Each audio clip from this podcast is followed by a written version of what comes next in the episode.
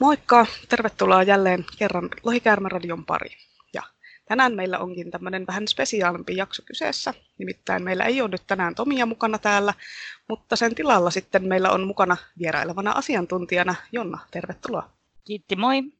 Ja joo, olen ihan omien lukumieltymysteni ehdoton asiantuntija. Ja tähän alkuun nyt ennen kuin mennään mihinkään sen pidemmälle, niin mä teen tämmöisen sivuhuomautuksen. Eli jos joku on miettinyt, että mikä toi alussa oleva ääni on, niin se on se, on se lohikäärme, joka karjuu, koska me on saatu sellaista palautetta, että se kuulostaa niin kuin vessan vetämiseltä, se lohikäärmen ääni, mutta se on, se on ihan oikea lohikäärme, uskokaa pois. Tänään meillä onkin sitten aiheena romantiikka ja seksi fantasiakirjallisuudessa. Puhutaan tänään esim. siitä, että miksi fantasiakirjoissa joko yleensä ei ole seksiä tai sitten se on aika huonosti kirjoitettua, ja millaisia romanttisia suhteita fantasiakirjallisuudessa on, ja sitten, että mitkä on niistä semmoisia meidän omia suosikkeja. Puhutaan vähän parhaimmista ja huonoimmista seksikohtauksista. Ja sitten meillä on tietenkin loppupuolella sitten tämmöinen klassinen kummankaa olisit Fantasia Edition. Eli tämä ja paljon muuta luvassa tänään. Mutta ensin tuttuun tapaan vuorossa on Suomen fantasiatietotoimiston uutisia. Ja aloitetaan tästä semmoisella uutisella, kun tota, kovasti hehkuttamani tehokirjoittaja Brandon Sanderson, niin sillä on se Stormlight Archives-sarja, niin se saa nyt jatkoa vihdoinkin. Eli nyt on julkistettu virallisesti, että neljännen kirjan nimi on The Rhythm of War, ja sen julkaisijan eli Torbuksin mukaan niin ensimmäinen luonnos on valmis. Ja kannesta on jälleen vastuussa mestari fantasia kansitaiteilija Michael Whelan, eli se, joka piirsi nämä aikaisemmatkin, ja julkaisu on sitten tämän vuoden lokamarraskuussa. Eli pitääpä laittaa ennakkotilaus tulille. Jee! Bridge 4. Joo, mä olen vähän ehkä liian innoissani tästä ja Jonnakin taitaa olla. Joo, on. Siis on mä odotellut tätä jo ties kuinka pitkä ja onhan sen sivulla kerrottu, että se tulee niin kuin vuoden lopulla, mutta nyt se on varmaa ja sitten mä pääsen lukemaan ne kaikki kolme kirjaa uudestaan. Ihanaa. Meinaat lukea oikeasti kaikki kolme kirjaa? Kyllä, joo, ehdottomasti. Mä oikeasti, no mä oon ottanut oikein, että mä pääsen lukemaan ne uudestaan. No kannattaa varmaan nyt aloittaa, että sulla on semmoinen puolisen vuotta aika. Äkkiä ne lukee. Joo, sitten seuraava uutinen on semmoinen, että The Sandman-sarjakuvasta tulee äänikirja. Eikä siis ihan mikä tahansa äänikirja, kun se on sarjakuva, vaan siitä tulee semmoinen kuunnelma. Ja siinä, eli siinä on siis tota, jokaisella hahmolla siis oma ääninäyttelijä ja kertoja äänenä toimii kukas muukaan kuin itse Neil Gaiman. Ja sitten nämä ääninäyttelijät tietysti myös on semmoisia tosi nimekkäitä tyyppejä, eikä nyt jotain sinne random heppuja. Sandbanistahan on myös tekeillä TV-sarja, mutta sen julkaisupäivästä nyt ei ole niin mitään tietoa, että se ei ole kyllä varmaan lähimaillakaan, ei varmaan tämän vuoden puolella. Mutta tämä äänikirjakuunnelma hässäkkä ilmeisesti on tulossa äänikirjapalvelu Audibleen tänä kesänä jo.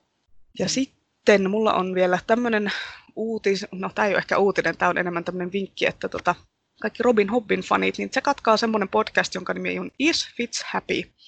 Siinä käydään tota, Robin Hobbin näkijän taruu silleen lukuluvulta läpi, eli siis todellakin hyvin syvällisesti pureudutaan siihen aiheeseen. Jokainen jakso kestää silleen niin kuin tunnin vähintään, eli hyvin tarkkaan analysoidaan jo kaikkinen juonen käänne. Tosin tässä pitää olla luettuna, jos nämä aikoo kuunnella, niin kaikki ne Hobbin tämä Realm of the Elderlings-sarjan kirjat, koska tässä viitataan paljon tuleviin tapahtumiin, eli spoilataan, mutta jos ne kaikki kirjat on luettu, niin sitten vaan Spotifysta tai jostain muusta tämmöisestä appisysteemistä kuuntelemaan. Tätä on tullut nyt kolme jaksoa, mutta sitten on myös semmoinen toinen Robin Hood-aiheinen podcasti. Sitä on tullut joku 30 jaksoa. Ja sen nimi on Buckkeep Radio, eli Peuralinnan radio. Oikein hieno podcastin nimi, tämä tämmöinen, minkä lopussa on radio. Ja sitten siinä käydään myös niitä kirjojen tapahtumia järjestyksessä, mutta siinä ei spoilata. Eli sen voi kuunnella, vaikka ei olisi lukenut näitä kaikkia kirjoja. Nämä on molemmat englanninkielisiä, eli jos kielitaitoa riittää, niin ei kun vaan sitten kuuntelemaan. Eli Is Fits Happy ja Buckkeep Radio. Ja sitten mennään asiaan. Mitäs sulle, Jonna, tulee ekana mieleen niin tämmöisestä, jos puhutaan fantasiakirjoista ja niiden tämmöisestä seksikautta romantiikkapuolesta? Että onko sulla semmoisia, keksitkö sä syitä, miksi, miksi fantasiakirjoissa nämä asiat ei ole ainakaan sille hirveän perinteisesti ollut kauhean hyvin toteutettuja? Joo, joo, ei. Niin mulle tulee ekana mieleen, että siis kun se varmaan miellettiin niin lastenkirjallisuudeksi alussa, että satuja, ja saduistahan niin kuin, se varmaan lähtikin vähän tämä koko fantasia, lohikäärmeet ja tontut ja no haltijat, tontut, elves, sama asia. Ja sitten ne on, sillä alun perin ne oli, sadut on opettavaisia tarinoita ja sitten se sama motiivihan on oikeastaan niin kuin nykyäänkin, että hyvän ja pahan taistelu ja sitten tota, sankarin matka kasvuun niin kuin tiedetään. Ja sitten ehkä se seksi ei sitten, se olisi vähän liian banaalia tämmöiseen niin kuin kasvutarinaan ja sitten pitää olla niin kuin vähintään semmoista sankarin kasvua romantiikkaan ja perheen perustamiseen ja sitten tota, oppii ymmärtämään ja rakastamaan ihmisiä ja bla bla. Sori, mä oon vähän kyynistynyt nauttimaan näistä romantiikkakliseistä, vaikka siis on niitä tosi kivojakin joukossa. Niin kuin vaikka joo, mä muistelen, että pienenä mä luin tota Anne McCaffreytä, sitä mä luin aika paljon. Se on vähän siellä skifi- ja fantasia rajamaastossa, vaikka siinä on siis ihan lohikäärmeitä. Mutta sitten siinä on telepaatteja ja avaruusmatkailu, niin sen mä muistan, että niissä oli jotenkin mutkatonta ja söpöä se romantiikka, että siitä ei tehty semmoista niin kuin mitään eeppistä numeroa niin kuin välillä. Tai siis jotenkin tuntuu, että se on pakollista niissä kirjoissa niin kuin vaan sen takia, että pitää olla jotain romantiikkaa. Niin ja Joo. niissä jopa harrastettiin seksiä, wow. Oho. Joo, toi on kyllä vähän, että monesti se menee sit siihen, että no niin, se fantasiakirjan hahmo tapaa jonkun, sitten ne niin kun tyyli menee naimisiin perustaa perheen ja that's ja sitten niillä yhtäkkiä onkin lapsia, mutta ei siitä kerrota se enempää. niin. Et joo, tämä on kyllä ihan hyvä pointti toi, että kun se on sieltä satuu maailmasta ja siitä, että se on vähän niin kuin lapsille suunnattu, niin se on niin kuin lähtenyt sieltä, niin ei se nyt ole mikään ihme, että siinä vanhemmassa fantasiassa se romantiikka on semmoista hyvin etäistä, eteeristä, ah, miten kaunis neito, mutta ei siinä, niin kuin, ei siinä ole mitään semmoista just semmoisia banaaleja ihmisjuttuja, että se on liian semmoista kauheita ja jotenkin lihaisaa se tämmöinen niin oikeat, oikeat ihmiskontaktit. Et esimerkiksi okay. silloin, kun mä oon aloittanut lukea fantasiaa silloin lapsena varhaisteininä, niin ei, ei mua silleen, en, en mä kaivannut niitä seksiasioita sinänsä sinne tarinoihin. Et tärkeämpää oli kuitenkin se, että siellä on hyvät vauhdikkaat juonet ja eeppiset taistelut ja tämmöiset, mutta kyllä ne siis silleen ne romantiikkasivut jotkin kiinnosti, mutta kun eihän niissä oikein ollut mitään, että ne oli monesti semmoisia tosi ennalta arvattavia sillä, että jaha, noin kaksi, noista tulee pariskunta, ja sitten siinä aina kävi silleen, että se oli niin tosi semmoista tylsää, ei siellä ollut semmoista niin jännitettä oikein, sen vaan niin kuin vaan, että no koskahan se nyt tapahtuu. Joo niin. Tota, joo, mulle tuli mieleen tuossa, että kun kirjastossa tuli vastaan ne Wendy ja Richard Pinin nämä Elfkest-sarjakuvat, siis tai graafiset novellithan ne on niitä ihan, hirveästi, niin tota, ne oli ihan loistavia. Ja mennään oikeastaan unohtuakin välillä muulta koko genrestä, siis sillä vaikka se on ihan silkkaa peikko, haltia, fantasiaa siis tosi hyvää, niin niissä sitten tosiaan tuli vastaan tämä, että siinä oli niinku tosi vapaamielistä se seksi ja semmoista niin kuin luonnollisesti esillä. Että tota... Niin, mutta ei sitä ollut piirretty mitenkään graafisesti siis tosiaan. Ei, oli, ei, oli ei, vaan semmoista niin kuin hämärässä makoilua. No niin, ne oli semmoisia niin kuin pieniä iloisia just hämärässä maka- makoilua, jossa sitten maisteltiin niitä unimarjoja ja sitten vaihdeltiin partnereita ja tällä. Ja en mä niin kuin mitenkään sitä pitänyt sillä kauheana tai ihmeellisenä, että siis tota, vasta jälkeenpäin mä sitten luin, että se oli, niin kun se oli Jenkkilässä tehnyt tämän, niin sitä oli ihan kauhisteltu hirveästi, että mitä tämä tämmöinen on, että kelle tämä on tarkoitettu, että täällähän näytetään tällaista moraalitonta toimintaa. Ja, siis mulle se oli ihan, niin uppos ihan täysillä ja se oli tosi niin kuin, kiva, että sellaista oli. Joo, mä muistan kanssa, mä luin kanssa lapsena, tai silloin ehkä 12-vuotiaana ja sitä vanhempana sitä Elfquestia, ja ei mua kanssa ne seksijutut ollut mitenkään semmoinen ihmeellinen asia. Et mä ajattelin, että tuommoista että haltijoiden kulttuuri on, että niillä on tuommoista vapaata rakkautta, ja ne on vähän niin tosiaan hippejä, ja hyvä, mm. hyvä meininki, ei, niin kuin, ei se mua järkyttänyt ollenkaan. Ja siinähän oli niin kuin, sekä naisille että miehille tarjoitiin tämmöisiä erilaisia katseen kohteita, että esimerkiksi se Cutter, se päällikkö siinä, että se oli aika hot, koska mä muistan silleen, niin kuin nuoret oli sille vähän silleen, mm, nice, kun mä kattelin silleen, että sillä oli tosi matalalla lantiolla roikku housut esimerkiksi, niin se oli semmoinen niin selkeästi semmoinen vähän seksikkääksi tehty asia. Joo, niin, ja ne oli jo kaikki vähän semmoisia, joo tosiaan kyllä mä tykkäsin niistä. Tai siis sillä ihan viehätyin niistä, sanotaan Joo, kyllä. Joo, niin nämä vissiin löytyy vieläkin tuolta keskikirjassa mun mielestä. Siis ne on jo aika kärsineen näköisiä ne albumit, mutta siis, siis semmoiset niin isot, värikkäät englanninkieliset albumit, ne oli missä oli koottu yhteen, niin kuin, tai siis yksi kirja oli aina, niitä on varmaan seitsemän muistaakseni meillä kirjastoissa ollut. Et on niitä sitten myös niin kuin suomennettu on värillisinä semmoisina pienempinä albumeina ja sitten tota, semmoisina mustavalkoisina niin kuin, vähän niin kuin mangapokkareina, niin niitä on kanssa. Että kannattaa ehdottomasti lukea munkin. Pitäisi varmaan ehkä lukea niitä uudestaankin. Joo, se vaan lopetettiin se julkaiseminen kesken tai kääntäminen silleen taas. Joo, kääntäminen. Niin, perus, että se. joku sarja mm. lopetetaan kesken. Miten sitten, muistatko sä, että mitkä oli sun tämmöiset ensikokemukset seksikohtauksista kaunokirjallisuudessa? Joo, joo, tai siis en ole nyt ihan varma, onko ihan eka, mutta siis tietenkin tulee heti mieleen tämä Untinen Auel ja sitten Eila, Aula, Aula. ja Jondalar. niin, Joo, Joo, niitä kyllä koluttiin silloin teininä, huhhuh. Joo, sama, että mä löysin ne itse asiassa mun vanhempien hyllystä, että mä olin kanssa ne varhaisteini, että luin, luin niitä sitten ja olin silleen hoho, aikamoista meininkiä. Ja sitten tietysti Tuija Lehtisen nuorten kirjossa oli kans niinku seksuaalista kanssakäymistä, mutta ne oli tämmöistä hyvin realistista ja paljon realistisempaa kuin se Aulan ja Jondalarin touhut. mä oon niin huvitti, huvittinen jo silloin pienenä, kun mä ajattelin, että eihän se nyt oikeasti voi tämmöistä olla. Ei siellä Ysärifantsussa nyt ihan kauheasti sillä seksillä juhlittu. Ja varmaan se pohjautui sitten vähän siihen, että koska Sormusten herra on, se on semmoista vähän viktoriaanista meininkiä, niin siellä ei mitään seksiä viittaavaa mainita sanallakaan. Ja esimerkiksi naishobittejahan ei ole, paitsi se Ruusa Tölli, jota ne kaikki hobitit siellä kattelee. Ja sitten muutenkin se on tosi sivellinen kirja. Et sinänsähän on ihan kiva lukea semmoista kirjaa, missä naisia ei kuvailla silleen niin kuin heidän seksikkyyden kautta niin kuin aika monesti silleen kirjallisuudessa kuitenkin on tämä tämmöinen male gaze, että kerrotaan, Joo. että miten heidän niin kuin, lantionsa keinui tai jotain muuta vastaavaa, mutta on siinä se romantikkapuolikin semmoista hyvin viktoriaanista. Mä en muista kunnolla, että mitä siinä niin kuin, tapahtui, pidettiinkö siinä edes kädestä tai suuteliko siinä edes Arven ja Aragorn, mä en muista tälle nykyajan mittapuulla, kun miettii, että että siinähän oli vaan sormusten saattu, oli semmoinen pelkkä all mail panel, että siinä olisi varmaan niin nykyään kirjallisuuskriitikoilla vähän sanottavaa, mutta ja nyt tietysti oli sitä aikaa, kun miehet hoiti nämä sankarihommat ja naiset hoiti kotona lapsia, niin se on sellainen ajankuva, ei sitä voi sille ihan samalla tavalla kritisoida.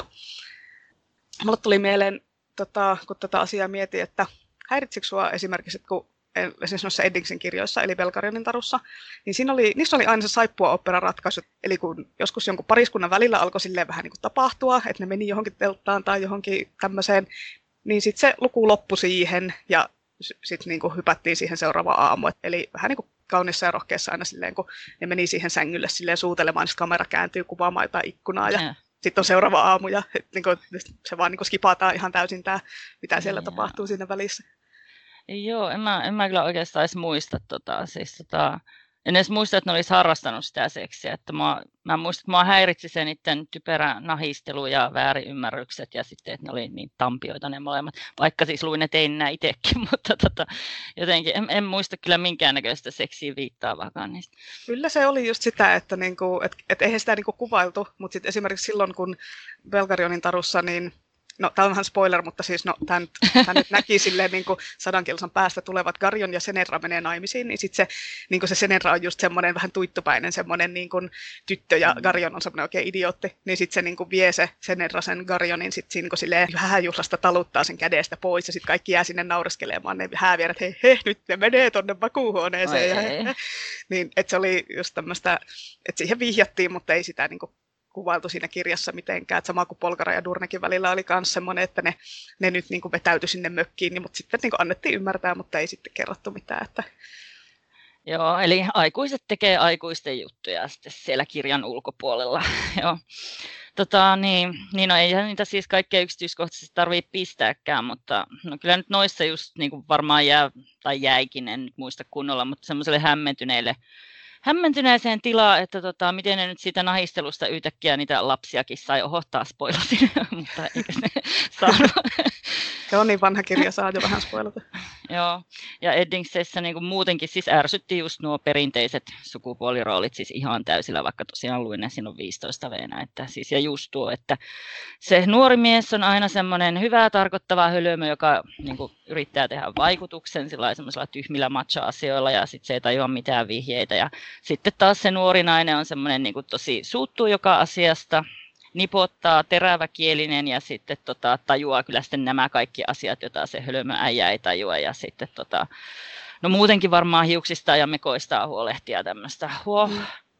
Ja sitten en muista niin kuka siellä pesi pyykkiä ja teki ruokaa, luultavasti joku naispuolinen. Tai jos sen teki joku belgaratverho tai joku, niin se tehtiin varmaan numero. Mutta niin kuin, kuitenkin siis ah, just tämmöinen akuankka Iines Ankka meininki, mikä oli ihan kauheita silloin pienenä. Että miksei se voi niinku olla välillä toisinpäin, että sitten se niinku naispuolinen on semmoinen hölmöläinen, joka höhöttää joka asialle ja sitten se nuori mies on sitten semmoinen kärttysä vaikka. Ja siis on niitä varmaan nykyään enempi noinkin päin, mutta Joo, oli onneksi, se kauheata aikaa. Joo, onneksi nämä on vähän muuttunut, että nämä on varmaan mennyt huomaa, kun nyt katsoo jotain vanhoja TV-sarjoja, että tämmöiset asiat on mennyt niin kuin kasarilla ja ysärillä paljon helpommin läpi, ja mm. ei ne niin kuin toimisi enää yhtään. Ja just tämä tämmöinen sen ajan meininki, että he, he, todella hauskaa, kun nainen nalkuttaa, tai jos nainen lyö miestä, niin se on niin kuin hilarious, että siitä niin kuin revitään hirveästi huumoria, kun se mies silleen pelkää, että voi ei, mun vaimo suuttuu mulle, ja nyt minä siivosin väärin, ja sitten nainen tietenkin, jos se suuttuu miehelle, niin sitten se uhkaa lopettaa seksin harrastamisen, siis millään muullahan niin kuin, toi on todella kypsää ja tervettä tuommoinen, että no niin nyt jos et vie roskia, niin, niin en, et, ei harrasteta sitten enää seksiä, niin silleen hohoja ja plää. Et onneksi toi on jo vähän niin kuin mennyttä maailmaa, että ei, ei tarvitse tuommoisia enää ainakaan telkkarissa katsoa tuommoisia suhteita. No paitsi kyllä niitä tulee uusintana. Ja siis toi ihan, ihan niin kuin Justina meininkiä. Siis siitä jostain no. niin kuin mitä 30-luvulta saakka tullut kasarille asti. Joo, onneksi se on uusintoja, eikä silleen, että joku tekisi niin kuin tämmöisenä tuoreena TV-sarjana tämmöisen, että, että niin. tota, jeps. Mites tota, tarviiko sun mielestä sitten niin fantasiakirjallisuudessa olla seksikohtauksia vai pitääkö, siis onko se niin kuin vaan parempi, että keskitytään sitten siihen örkkejä vastaan taistelemiseen ynnä muuhun tämmöiseen perustavaraan, koska siis mä oon ainakin huomannut, että nykyään fantasia TV-sarjossa niin semmoinen, niin että se on aika perushomma, että niin kuin siellä on ne tissit ja siellä on seksikohtauksia vähintään yksi per jakso suurin piirtein. Mutta siis toisaalta sitten siellä myös seksuaalisoidaan miehiä, että se ei ole aina vaan sitä naisvartaloa, mitä näytetään et siellä on niin kuin Geraltti on ilman paitaa ja ilman vaatteita ammeessa ja Khal Drogo on niin kuin kans niin selkeästi semmoinen, että sitä kuvataan silleen tietyllä tavalla. Että näytetään niitä paljailta miesvartaloita myös, että se on ihan hyvä vaihtelu kyllä. Että no siis on jo. Pidemmälle. Siis, siis mun mielestä se on ihan niin kuin, siis tasapuolisuuden vuoksi olisi niin kuin pakko olla, että en minä jaksa katsella aina, vaan jaha, siltä yhtäkkiä naiselta lähti paita pois. Miksi? Niin, niin varsinkin, jos siihen ei ole mitään juonellista syytä. ei niin, se vaan heittää alasti. sen pois, niin, samalla kun miehet puhuu niin, sota-asioita. Niin, tai sitten miehet menee puhumaan ne sota-asiat sinne bordelliin silleen, että naiset kihnottaa siinä ympärillä Niinpä, alasti ja miehet on siinä silleen, no niin. Joo, niin siis joo, no TV-sarjat erikseen ja kyllähän näillä katsojia haetaan, mutta no siis ja ei, no fantasiakirjassa ei mun mielestä periaatteessa tarvii, mutta tota, no toisaalta sitten taas siis on se kyllä, kyllä se mun mielestä sillä kuuluu asiaan, että tota, ja mieti, jos tulee niinku vaikka tosi seksikäs örkki siinä, kun sä oot niinku jotain taistelemassa ja sitten iskee kipinät ja se on ihan huippua, mun mielestä no, olisi kiva lukea tota. No, tämä kuulostaa just semmoiselta, mikä voisi olla just jossain Pratchettilla tai jollain, että en, en tiedä ehkä Pratchett. Pratchett, ei ole, on vähän konservatiivisempi ehkä näistä. Niin, niin ehkä tämä on joku Sormusten herra sensuroitu versio. Mä tiedän, miten paljon örkkejä esimerkiksi on niin kuin fantasiakirjoissa nykyään tuntuu, että ei siellä, ne on vähän niin kuin been there, done that. Niin, ja ne on aina semmoisia rumia ja haisevia. Siis niin. Herra Jumala, yksi rotu. Ei nyt kaikki rodun edustajat voi olla rumia ja haisevia. Tämä on rasismi. joo, mutta tota, siis joo, ei kyllä tosiaan siis sinänsä kaikessa fantasiassa tarvi olla seksikohtauksia, jos siinä ei ole muuta romantiikkaa eikä semmoista suhdetoimintaa. Eli jos siinä on vaikka kirjan pointti on se, että siinä on seikkailijaporukka, joka seikkailee, niin eihän siinä nyt tarvi olla. Mutta jos niistä sitten yksi käy vaikka harrastamassa seksiä jossain ilotalossa, niin jos sinne sitä liikaa mehustellaan sitä asiaa tai jotenkin liikaa korostetaan, niin se tuntuu vähän semmoiselta itse tarkoitukselliselta. Mutta sitten jos niinku tarinassa syntyy ihmisten välille tämmöisiä romanttisseksuaalisia tunteita ja muodostuu näitä pariskuntia, niin olisi se nyt jotenkin tosi outoa, jos sitten ne ei päädy harrastaa seksiä missään vaiheessa. Koska siis fantasiakirjallisuudessa on vähän se erityispiirre, että kun se kertoo yleensä pidemmästä ajasta. Että semmoisessa normikirjallisuudessa se tarina voi kertoa vaikka vain yhdestä päivästä tai sijoittuu vaikka yhden viikon ajalle. Mutta sitten jos niinku fantasiakirjassa kuluu kuukausia tai vuosia, niin vähän epärealistista on, jos sit se päähenkilö ei päädy sitten sen kumppanin kanssa mihinkään petipuuhiin niin kuin siinä. Niin, ellei ne sitten elää jossain just, no yleensä ne monesti elää kyllä jossain vähän niin kuin viktoriaanisella tai keskiaikaisella ajalla, niin sitten se on kai niin kuin olevinaan sitten. Niin, mutta kyllä ne nyt silti aina vähän yrittää jossain heinälotossa tai jossain, että ei ne nyt varmaan ole silleen, ei, me odotamme naimisiin menoa nyt. no ei kyllä varmaan ollut keskiajallakaan ne ihmiset no ihan No ei ollut, joo.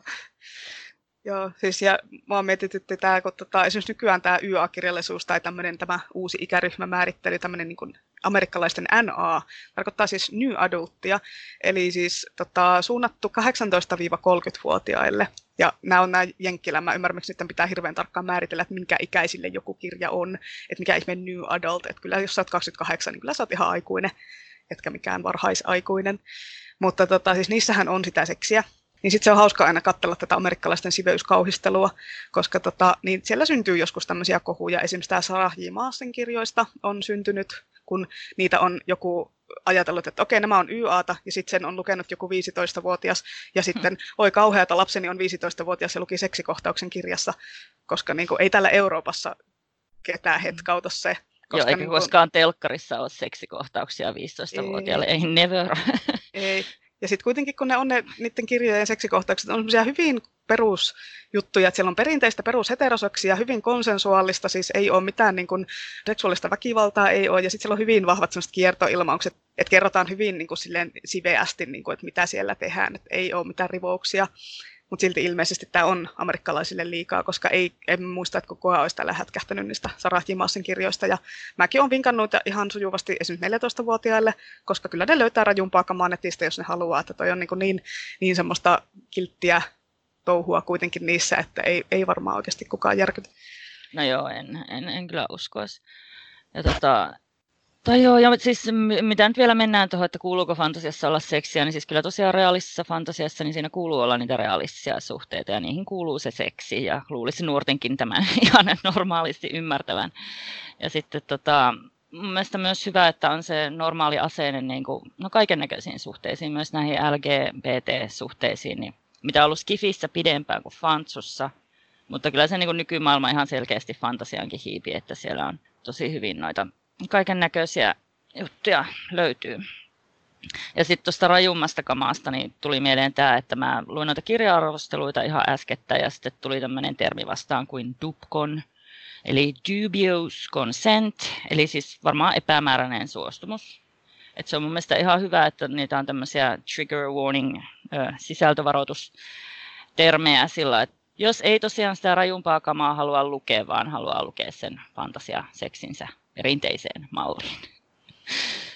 Joo, nämä on mielenkiintoisia näet, kun näitä tulee näitä, että mä en tiedä milloin Suomessakin mennään enemmän tähän tämmöiseen, että kerrotaan jossain kirjassa enemmän siitä sisällöstä just tuollaisten sisältövaroitusten kautta, kun täällä ei hirveästi ole niitä käytetty, että ne on aika amerikkalainen juttu.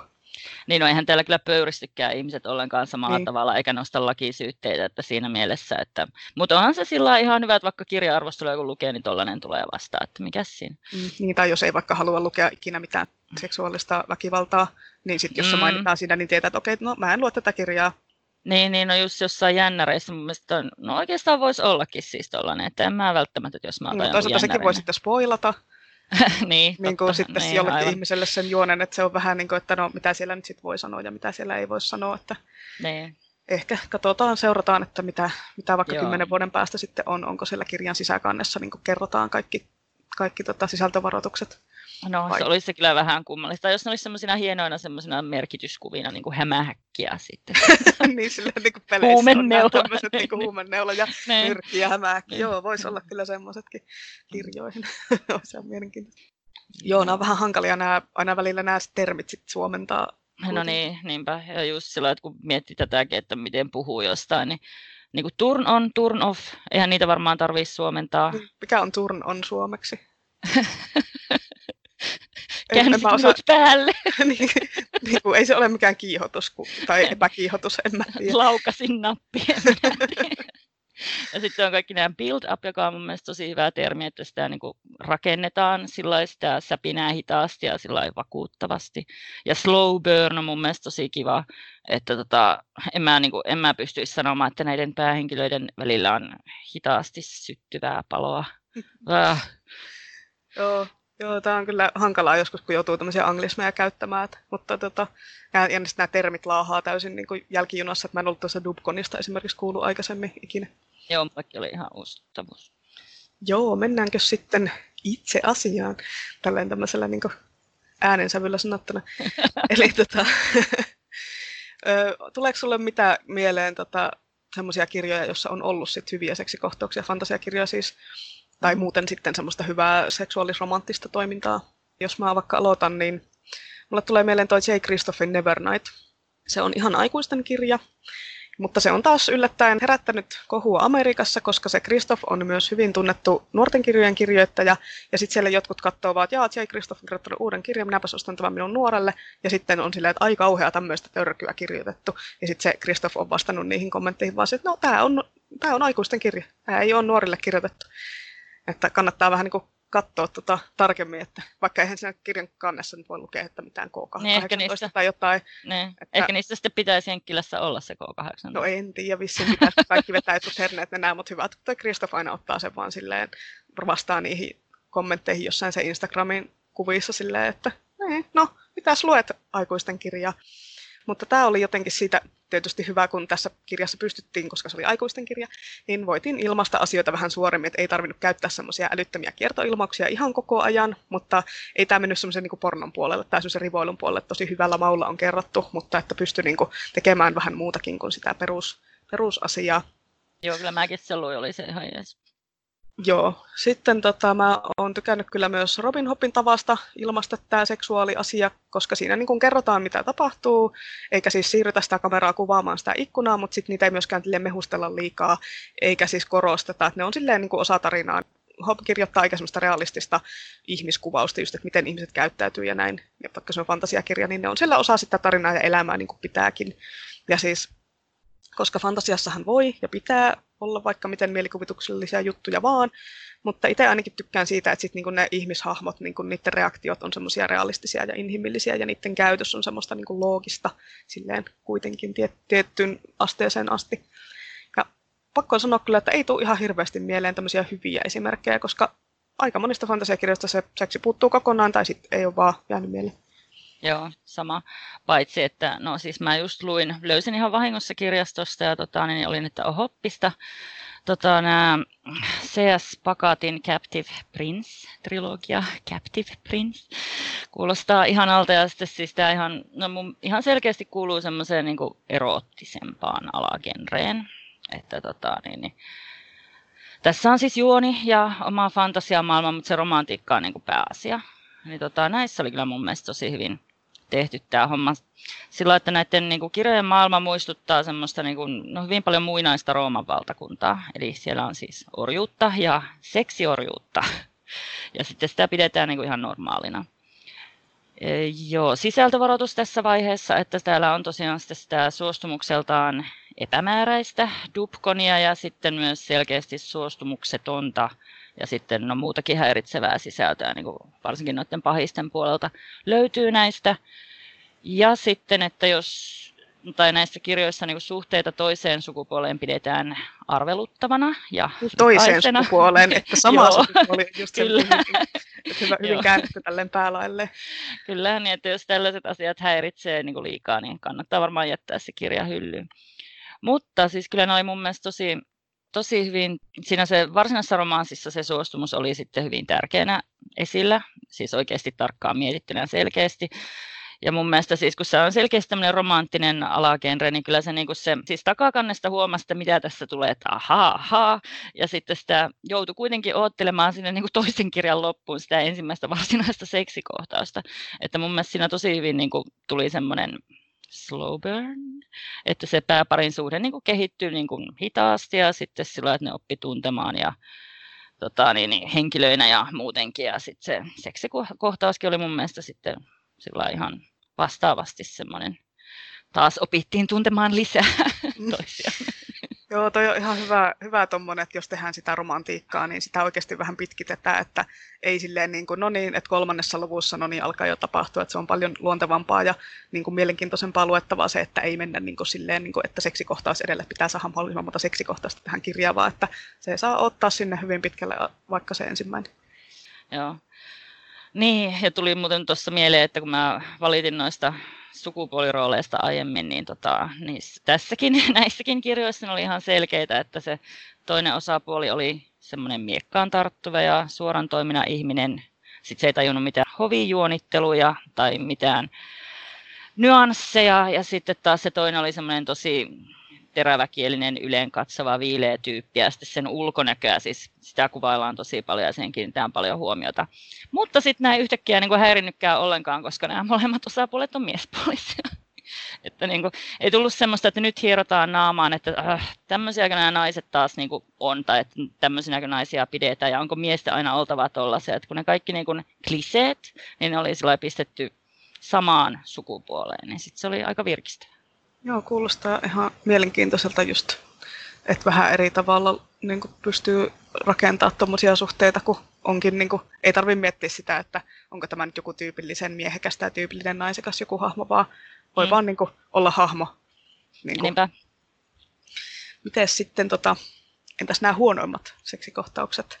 Niitähän mitähän ehkä myös riittää.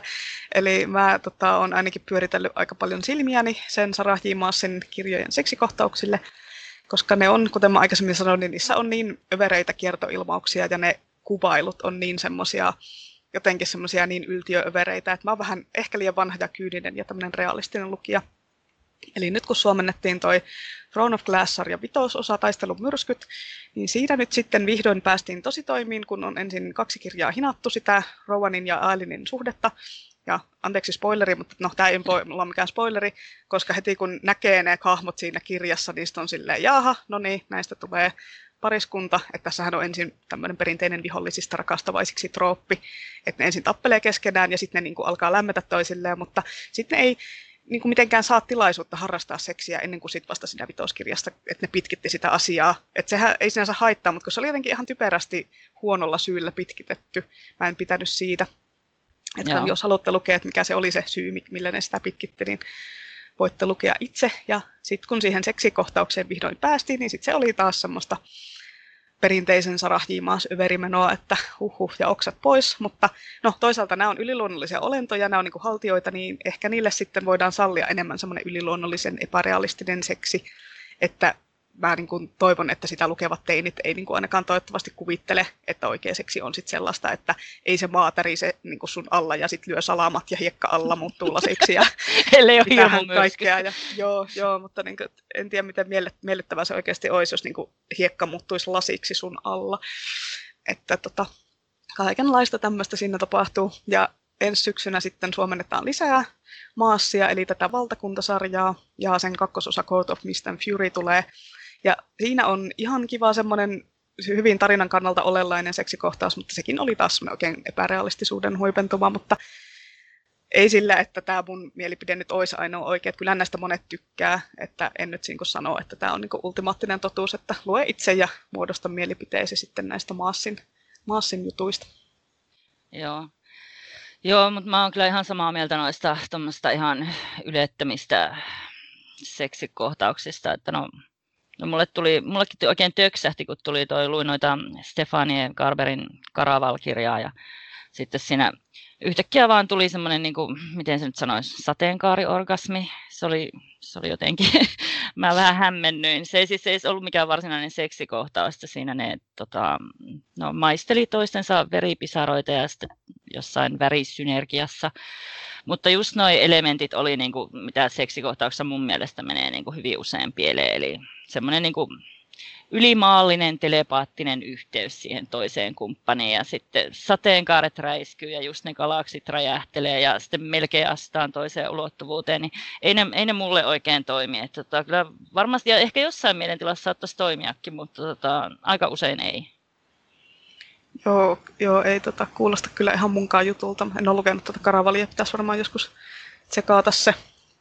Mutta ei jaksoa ilman tuulen nimeä. Tai oh. siis no, tällä kertaa puhutaan, kun ollaan puhuttu aika monta kertaa tästä tuulen nimestä, eli tästä Patrick Rothfussen kirjasta. Mutta puhutaan tällä kertaa sen sarjan toisesta osasta, eli kirjasta nimeltä Viisaamiehen pelko.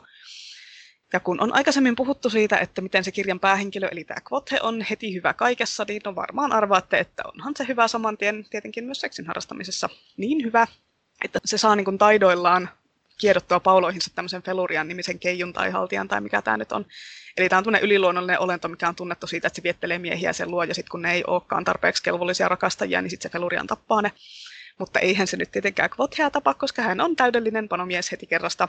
Ja kun mä luin sitä kohtaa, niin mä olin silleen, että ei vitsi, tämä on niinku aivan kauheata, koska mä tykkään Rotfossin kirjoitustyylistä, mutta se oli aivan hirveätä luettavaa, ja niitä oli ihan liian monta niitä lukemaan, vaan niinku aloin jossain vaiheessa harppomat, koska nämä loppuun mä en kestä enää. Joo, joo, ja siis joo, ei Kvothen panomiehisyys ei niin kuin yllätä yhtään. Siis se, no siis se varmaan vinkkasi silmään niille hyvännäköisille naisille jo siinä, kun se äitinsä kohdusta asteli ulos omin jaloin. joo, soitti samalla luuttua. Joo, varpaillaan vielä. niin, seisoi käsillä siis, jos soitti luuttua. asteli ulos käsillä. joo, aikamoinen mies kyllä se Kvothe. Oli se, joo, kyllä en mäkään. Mä en, mä en ole myöskään ihan tämmöinen tuulen nimi Kvothe-fani. Tämä on vähän Tomin kannalla tässä. Mutta tota, joo, mulla ei nyt onneksi tule tähän mieleen enää mitään kamaluuksia. Kyllä tuossa sulta tuli aika hyvin nuo kaikki hirveimmät, hirveimmät jutut. Ja tota, mä, no, mun mielestä noissa, niin kun, nyt kun on lukenut vähän realistisempaa välillä niin fansugenrestä, niin sitten se seksikin on sitten onneksi realistisempaa. Joo, mä mainitsen tuon Abercrombien, se ensimmäinen lakitrilogia, niin siinä oli tuo aika ihana mun mielestä se, että kun ne kaksi tyyppiä, jotka on siellä seikkailijoiden kanssa porukalla maailmaa pelastamassa reissulla, niin sitten ne vähän vilkuilee toisiaan sillä silmällä ja sitten, sitten ne menee harrastamaan seksiä ja sitten se kuvataan semmoisella niin kuin muutamalla hassulla semmoisella ähinällä ja tohinalla. niin kuin, että, mm. Ja sitten no, mitä muuta voi edes odottaa, kun sä oot niin kuin tosiaan jossain raunioissa tai notskilla sankarin matkalla, niin ei sillä kauheasti niin kuin, galaksit räjähtänyt. Joo, tämä on vähän niin kuin festareilla, että pitää vaan sille äkkiä käydä hoitamassa se homma jossain teltassa, että ei siinä niin kuin mitään sen ihmeempää. Joo. Tai sitten pitää vaan olla seksittä. Niin. Mutta, tuota, mutta sinänsä ihan realistista, että sitten sitä tehdään sitä vaikka eikä odoteta sitä täydellistä hetkeä, niin kuin tuossa Maasissa just se oli se yksi syy, miksi ne odotti sitä, että niitä piti odottaa täydellistä hetkeä. Eihän sellaista koskaan tule. No, siis, niin, äh. niin, niin. Mutta ei siinä, ehkä tämä on tämmöistä amerikkalaisten tämmöistä niin kuin pidättyväisyys, tämmöistä niin kuin juttua, että sinun pitää odottaa täydellistä ihmistä ja täydellistä hetkeä, että älä nyt mene sinne raunioihin ähisemään tai jonnekin telttaan. Niin, ja sitten siis samalla tulee se, niin kuin se absolutismi siinä, kun joudut odottaa sitä täydellistä niin. hetkeä, jossa jotain ei koskaan tule. Niinpä. Niin, sitten me puhuttiin jo vähän aikaisemmin tästä LGBTQIA plus JNE-osastosta, eli siis seksuaali- ja sukupuolivähemmistöistä, että miten niiden tämä tämmöinen romantiikkapuoli. Koska siis nykyään no, lähes kaikessa nuorten kirjallisuudessa suuri osahan tietysti tulee niin kuin jenkeistä käännettynä, oli se sitten realistista tai ei, niin sukupuoli- ja seksuaalivähemmistöt on tosi kovasti tapetilla, mikä on tosi hyvä asia. Ja se on todellakin vahvasti näkyvissä myös PEFI-puolella. Et kun fantasia ja skifiä kirjoittaa enemmän nuoret tämmöiset niin asioita tiedostavat ihmiset, joten ei se ole mikään ihme. Eli sitten tässä fantasiakirjallisuuden NS uudemmassa aallossa niin on paljon muunlaisia päähenkilöitä kuin niitä perinteisiä valkoihaisia heteroita. Ja melkein semmoiset, no oikeastaan semmoiset nuorten fantasiakirjat, missä niin kuin ei ole yhtään seksuaalivähemmistön edustajia mukana, niin ne alkaa olla jo aika lailla vähemmistöä. Et sinänsä siis se on todella hyvä asia mun mielestä ainakin, koska siis spekulatiivinen fiktio on kuitenkin enemmän semmoista juonipainotteista, hahmopainotteista kirjallisuutta, niin sitten jos sinä pystyy yliluonnollisuuden keinoin kehittelemään sitten tämmöisiä erilaisia jänniä juonikuvioita, niin olisi aika tylsää, jos sitten ne suhteet olisi semmoisia vaan perinteistä heterosuhdetta, vaan että ei niinku mitään muuta. Joo, joo. Ja sitten jos mennään kanssa tuommoiseen Grimdark-maailmaan, niin siellä siis voi tulla myös vastaan vaikka mitä kauheuksiakin. Ja, no vaikka kuolleiden kanssa lisääntymistä ja tämmöistä, tota, jota muuten on ihan perus YHssakin. mutta, tota, mutta joo, mutta joo.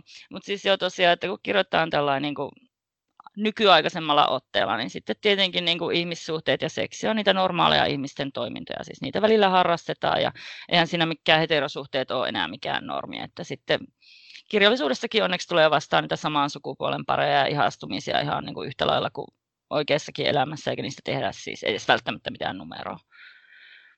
Ja niin kuin Joo, noissa mä just, tai siis en just lukenut, mutta tota, ajattelin vinkata lopuksi noita N.K. Jemisinin sitä Broken Earth-trilogiaa ja Tale of the Malasa, niin näissä on just tämä sama meininki, että niinku, ihan täysin normaalia, kenen, kenen nyt kanssa ootkaan ja menetkää. Että tota, mä kerron näistä myöhemmin sitten tuossa viikon suosituksessa. Joo, tässä niin kun, mä, on, mä koitin vähän listata näitä mun suosikkipariskuntia ja suosikki tämmöisiä juttuja, mutta tässä on nyt vähän se ongelma, että kun ei sitten viiten niin oikein mainita niitä, koska sitten ne monesti spoilaa sitä kirjaa, että ne, se tulee siinä tarinan edetessä sitten niin käy ilmi niin nämä suhteet ja ei viitti spoilata, että kuka päätyy kenenkinkaan yhteen, mutta koitetaan nyt, mä mainitsen muutaman silleen, että en, no, en mainitse liikaa. Eli esimerkiksi tämä V.E. Schwabin, tämä Darker Shade of Magic, jossa, joka siis just saa kolmososa julkaistiin juuri suomeksi, niin siinä oli kivoja ei-heterojuttuja ainakin mun mielestä. En kerro, että kuka ja kenen kanssa. Ja tota, sitten sama homma oli tuossa Lee Bardukon Six of Crowsissa, että siinäkin oli sit, tämmöinen vähän tietäjät tietää, että eikö ollutkin tosi ihana se ei-heteropariskunta homma siinä. että tota, en viitsi spoilata tätäkään nyt sen enempää.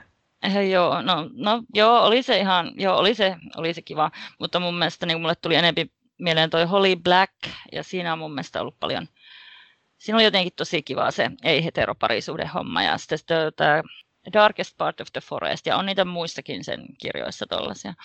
Ja sitten muutenkin, mutta just tässä kirjassa niin mun mielestä se nuoriso oli tosi mukavan fikso ja itse tutkiskelevaa ne heterotkin. Mm. ja sitten mun mielestä niiden romaansit oli jotenkin tosi kiva. Ei ollut semmoista pölhöäijä ja semmoinen naukuttava. Joo, ei, ei tämänkaan.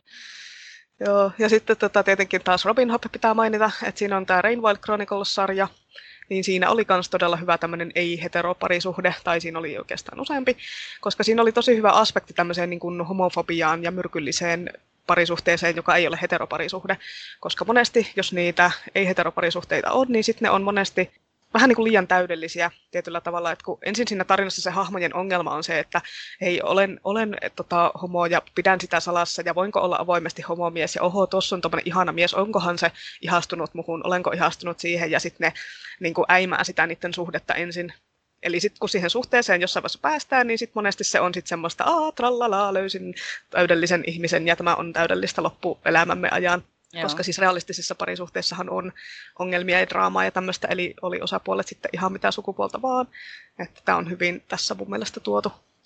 Joo, ja sitten kun se tota, No kirjoissa se suhdedraama tuntuu tulevan vasta siinä vaiheessa, kun ne perustaa sen perheen, tai sitten, tota, tai sitten siihen tulee sellainen saippua opperamaan joku kolmas osapuoli juonittelemaan sinne. Ja niin kuin, ikään kuin siis ihan normaalista yhdessäolossa ei voisi tulla siis vaikka mitään draamaa. Ihmiset eroaa mm. ihan koko ajan kuitenkin. Niin ei tarvi olla mitään tuommoisia niin hirveän dramaattisia kolmas osapuoli tulee väliin tyyppisiä niin. juttuja, että onhan se tietenkin kirjan maailmassa mielenkiintoisen luettavaa semmoinen, että no ei, en mä... niin kuin, en että kasvettiin erilleen, se on niin tylsä, että pitää olla aina joku dramaattinen ero ja dramaattinen semmoinen.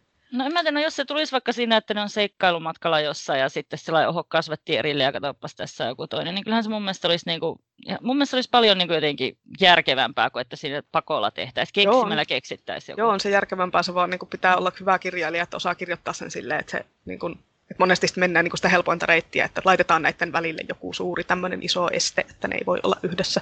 Niin, no se on kyllä se helpoin reitti, joo. Mm. Ja sitten se on myös, mitä mä rupesin miettimään, että miten tota, niin kuin eri fantasiakirjan maailmoissa sit, niin kuin suhtaudutaan tämmöisiin niin kuin sukupuoli- ja seksuaalivähemmistöihin, koska siis joissain kirjoissa ne kaikenlaiset suhteet, mitä säkin olet tuossa maininnut, se on ihan perushomma, ei kukaan siellä ihmettele, että mitä sukupuolta kukakin on, mutta monesti ne sitten myös heijastelee tätä tämmöistä meidän maailman menoa silleen ankeudessaan, että on sitä tämmöistä perinteistä keskiaikaista viktoriaanista tämmöistä suhtautumista hyi hyi, että pitää pitää ne ei-heterosuhteet salassa ja sitten ne on sitä ei-normaalia. Niin, niin että tota, siis kuitenkin fantasiamaailma, niin siinä on se avainsana se fantasia. Että siis eikö niiden tarvitse olla niin kuin, no siis historiallinen toisinto tästä meidän maailmastahan, siis sitähän toi on. Että ihan hyvin voi keksiä aivan niin kuin oman kulttuurin ja missä on sitten ihan omat omituiset juttunsa, niin kuin Sandersonilla Stormlight Archiveissa. Mun mielestä se oli ihana se se kulttuuripiirre, että tota, niillä naisilla oli se toinen käsi semmoinen, mitä ei voi mitenkään paljastaa. Että jos sulla ei ole hanskaa siinä toisessa kädessä, niin se on kuin kulkisi alasti. Että sitä ei mun mielestä mitenkään erityisesti selitetty, että se oli vaan. Ja ei mun mielestä tarvikaan, mutta voihan sillä olla joku historiallinen piirre, joka tulee sitten myöhemmin esille. Mutta niin kuin kulttuurilla on tämmöisiä ihmeoikkuja ja mun mielestä oikeastaan tuo hetero homma on vähän niin kuin ihmeoikkua, että miten tämä nyt sitten on vaan ainoa oikea Joo, mä luin kanssa sen Stormlight Archive ja olin siitä käsi, käden piilotushommasta, että sillä aina se hiha siinä ja joku hanska, niin se oli musta tosi mahtava idea. Mä vaan niin. mietin, että jos joku on vasenkätinen, niin mitä sitten? Joo, samaa mä mietin. Niinpä. Niin. Mutta se oli tosi hyvin keksitty, just tämmöinen kulttuurille ominainen tämmöinen vähän niin kuin erikoispiirre, mutta se tuo juoneen tosiaan sitten semmoisia lisäaspekteja ja just kaikkea tämmöistä, että se oli kyllä hieno. Sitten mä, tota, mä kuuntelin tota mun aiemmin mainitsemaa tota Is Fits Happy podcastia ja siinä tosiaan puhuttiin tästä Robin Hobbin kirjoissa esiintyvästä tästä taikuudesta, tästä vaistosta, mikä on sellaista, että sillä niin kuin voi kommunikoida eläinten kanssa. Niin siinä puhuttiin siitä, että miten sitä on pidetty semmoisena likaisena ja arveluttavana touhuna, ja sitten niitä vaistokkaita on painottu ja poltettu raviolla ja mitä kaikkea. Niin sitten siitä mulle tuli tosi vahvat homofobia-vivaat, että tai sitten joku noituus tai taikuus tai joku tämmöinen asia, mitä monesti fantasiakirjoissa se on joku semmoinen juttu, mitä vihataan tai pelätään tai tai sitten niitä noituuden harjoittajia niin kammoksutaan, tai sitten jotain friikkejä, että tulee aina, monesti on tämmöisiä fantasiakirjallisuudessa tämmöisiä juttuja, että se on joku juttu, mitä pidetään salassa. Ja monesti se on vielä sitten synnynnäinen juttu, esimerkiksi just se taikuus, mikä sussa on niin kuin synnynnäisesti, että sä et voi vaikuttaa siihen, niin mä nyt en voinut välttää sitä assosiaatiota, että tässä ehkä puhutaan seksuaalivähemmistöjen syrjimisestä, vaikkei se välttämättä ole ehkä se asia, mihin se kirjailija on niin sen tarkoittanut rinnastettavaksi. Niin, ja siis voi ollakin, että on, mutta siis onhan sitten muitakin syrjimishommia, niin kuin tuo rotu esim, että sekin on tämmöinen mm. näin. Ja sitten, kyllähän näitä, näitä on mun mielestä aika hyvin käsitelty nykyään varsinkin. Niin, no fantasiassa ja Skifissä, kun pystyy heittämään sen vähän niin kuin päälailleen sen koko asian, mm, että ei tarvitse sijoittua historiaan eikä keksiä mitään vaihtoehtohistoriaa, vaan kirjoittaa vaan semmoisen erilaisen maailman, missä onkin asiat eri tavalla. Ja tehän, sehän tässä fantasiassa ja Skifissä on myös hyvä puoli, että näissä suhdeasioissa myös niin kuin silleen vain mielikuvitus on rajana. Et esimerkiksi siinä, että miten, miten siinä maailmassa lisäännytään. Onko sulla jotain hyviä esimerkkejä tämmöisistä mielenkiintoisista lisääntymistavoista, mitä sä oot törmännyt? Joo, on montakin. No, Skifissä varsinkin, mutta onhan niitä fantasiassakin. Tota, ihana oli mun mielestä Terry Pratchettin kääpiöt. Eli tota, siinä on just tämä salailu- ja lisääntymisjutut. Eli kiekkomaailmassa niin sekä mies- että naispuolisilla kääpiöillä kasvaa parta. Ja sitten niin sukupuolirooleja ei ole, että ne on kaikki samaa massaa. Kaikki pukeutuu samanlaisiin vaatteisiin ja ne kaivaa kultaa samalla tavalla ja hörppii olutta kaikkia. Sitten on tosi konservatiivista porukkaa ja sitten sukupuolta ei sovi edes ääneen mainita, että se on ihan no-no. Niin sitten se tekee tietenkin siitä pariutumisesta vähän vaikeampaa, riskialtista, että jos sä siinä laulelet niitä kullankaivuulauluja siellä baarissa ja hörpit olutta ja sitten isket silmäsi siihen toiseen parakkaaseen kääpiön siinä vieressä ja sitten teillä säpinää tulee ja sitten lähette niin sinne jonnekin sivummalle tonkimaan sieltä vaatteiden alta ja sitten jos ne vehkeet, mitä sieltä löytyy, niin ei mätsääkään omiin mieltymykseen, niin sitten siitä tulee tietenkin tosi epämukava hiljaisuus ja välttelyä ja ehkä jotain vendettojakin. Kuulostaa ihan mahtavalta. Joo. Ja sitten onneksi kun kiekkomaailma niin ei mitenkään sovi tähän, niin kuin, että mikä ei koskaan muutu trooppi, että siis ilman muuta tähän sitten se niin elää ja muuttuu koko ajan se maailma. Niin tietenkin tähänkin tulee sitten muutos. Sekin on jotenkin ihana tuossa Savijaloilla kirjassa, eli Feet of Clay. Niin siinä sitten pääkaupunkiin tulee tämmöinen niin, niin, nuori kääpiö neiti, ja sitten se pääkaupungin hurja meno saa sen niin kuin miettimään asioita niin kuin uudelta kantilta ja sitten se rohkaistuu kokeilemaan hameita ja huulipunaa. Uh. ja sitten se herättää tosi paljon niin kuin epämukavuutta kanssa ihmisissä, siis sekä ihmisissä että kääpiöissä. Et ei ne ihmisetkään ole tottunut katsomaan niitä parakkaita tyyppejä huulet punattuina ja sitten niin kuin tunteet kuumenee ja siinä tulee hyvin semmoinen niin ulos komerosta sotameininki. Niin tämmöinen niin, kuin, niin sanotusti Terry Pratchett Drag Race. no, no joo, no paitsi vähän toisinpäin. niin, niin, että kun yhtäkkiä siitä ulkonäöstä voikin päätellä sen sukupuolen, ja se on ihan liian rohkeata ja liberaalia. Mutta joo, mun mielestä tosiaan niin Pratchett vei taas niin kuin ihanasti nämä meidän yhteiskunnan tämmöiset niin kuin, ihmetykset ja no, kipupisteet tuonne niin kiekkomaailman puolelle ja käänsi ne mukavasti ympäriinsä. Ja niin, mä oon siis tosiaan ihan Pratchett-fanityttö. Että niin, niin, jos mä hankkisin tatuointia, niin mä olisin täynnä kilpikonnia tai jotain vastaavia. Että no, mullakin niin. kilpikonna, vaikka mä oon Pratchett-fanityttö. no, mutta ei se, ole se, ei se ole suuri kaksonen. ei se ole se sama kilpikonna, tämä on eri kilpikonna. Niin, no, on, no okei, onhan jo mustassa tornissakin niitä kilpikonnia. Joo, kyllä nämä Pratchettin kilpikonnat on isompia ja hienompia. Ja sitten tota, Joo, niin. Ja mun, siis multa löytyy sieltä kirjallinen idoli ja kirjallinen seksisymboli ja kaikkea mahdollista. Että tota, niin, niin, tämä ihana vartioston kapteeni Sam Vimes, mä voisin siitä puhua vaikka kuinka, mutta en mä nyt. En mä nyt. Sä voit tehdä oman podcastin. Joo, pelkästään, pelkästään Sam Vimesista. Kymmenen jaksoa. niin, sekin kuitenkin kasvaa henkilönä ja toimijana, niin joka luvusta voisi tehdä oman tämmöisen. Ihan helposti. Joo, no mutta, no. mutta siihen, sen mä vielä sanon, että mun mielestä mä oon tämmöinen Pratchett-fani, että mun mielestä ne kuuluu ehdottomasti lukea enkuksi. Että tota, kyllähän ne siis suomeksikin voi, mutta kyllä se enkku on parasta, että siinä tulee ne kaikki, kunnolla se, niin kuin se sävy tulee mun mielestä paljon paremmin esille. Joo, ilmeisesti. Tämä on Tomikin sanonut monta kertaa, että parhaiten toimii englanniksi. En tiedä, mä en ole niitä suomennoksia lukenut, mä en tiedä miten hyvin ne on niin kuin käännetty, mutta ilmeisesti no, aika hyvin. Öö, joo, jotkut on ihan hyviä, mutta kyllä mä muistan, että joissain mä olin sillä, että ei kauheeta, että mikä tämä suomennos on, että, niin kuin, että äkkiä se englanninkielinen versio mä en mm. kestä. Joo, mä en ole lukenut hirveästi, niin pitäisi varmaan, mutta niitäkin on niin Joo. paljon, että sitten tulee semmoinen, niin kuin, että äh, 40 kirjaa, en jaksa. ei niitä kaikkia tarvii lukea Joo, ei tarvikaan, mutta silti se on semmoinen niin kuin, vähän niin kuin just se ajanpyörä sille, että nyt jos pitäisi aloittaa, niin, että ei 40 kirjaa, ei pysty. Mutta joo, mulle tulee, tota, mulle tulee nyt fantasiamaailmasta näitä ihmeellisääntymisiä silleen mieleen. mulle tulee lähinnä Skifi-puolelta. Mä tykkäsin ihan hirveästi Becky Chambersin A Long Way to a Small Angry Planetista, eli tämmöinen Wayfarers-sarjan aloitus. Ja siinä on just tämmöinen Skifi-maailma, missä on erilaisia kansoja erilaisilla planeetoilla ja kulttuureita ja näin. Eli täällä sitten oli aika paljon tämmöisiä ei-perinteisiä lisääntymistrategioita, niin siitä tuli mieleen nämä andriskit, jotka oli siis semmoisia vähän niin kuin liskotyyppisiä, androkyynisiä, semmoisia, niin kuin niistä ei ulkonäöstä voinut sukupuolta kanssa päätellä. Ja ne eli sitten siinä semmoisessa niin isoissa perheryhmissä, jotka sitten oli aika semmoisia vapaamielisiä seksiasioiden suhteen. Eli niille se seksi ei ole mikään big deal, että ne harrastaa seksiä silleen vahvistaakseen sosiaalisia suhteita, että vähän niin kuin kaverit lähtis bisselle, niin samalla tavalla vahvistetaan sosiaalisia suhteita. Heille se on niin kuin ne kimppaorgiat on niin kuin sama asia kuin ihmisille niin kuin tämmöinen kaveriporukan mökkireissu tai joku vastaava. Ja sitten tämä kulttuuri oli siitä mielenkiintoinen, kun siinä ei pidetä lapsia semmoisena täysvaltaisina perheenjäseninä ennen kuin ne on sitten tietyn ikäisiä. Ja niitä ei pidetä niin arvokkaina kuin aikuiset, koska ne aikuiset on jo kokenut asioita, niillä on muodostunut suhteita ja niillä on taitoja, jotka hyödyttää sitä yhteisöä. Eli jos niin kuin lapsi kuolee, lapsi Andriks kuolee, niin sitten se ei ole ollenkaan niin suuri menetys kuin sille, että joku aikuinen kuolisi. Toisin kuin sitten ihmisten kulttuurissahan aina niin kuin tämä lapsen kuolema on niin kuin pahin asia ikinä, ja ollaan hyvin niin kuin kasvettu ihmisinä tähän tämmöiseen kulttuuriin, että ajatellaan näin, mutta sitten näille Andriskeille nämä kokemus ja taidot ja sosiaaliset verkostot ja kaikki muut tämmöiset aikuisten jutut, niin ne on paljon arvokkaampia kuin lapsi, joka ei ole saavuttanut oikeastaan vielä mitään, ja sillä on pelkästään potentiaalia. Ja sitten tässä on vähän semmoinen alavire, että lapsiahan voi aina tehdä lisää. Niin mm. Sitten kun, sit kun mä luin sitä, niin sitten mä aloin vaan olla silleen, ei vitsi, että tässähän on niinku järkeä, että tämä on niinku todella fiksusti ajateltu. Ja sitten tuli semmoinen, oho, vitsi, onkohan mä edes ihminen, kun mä ajattelen näin.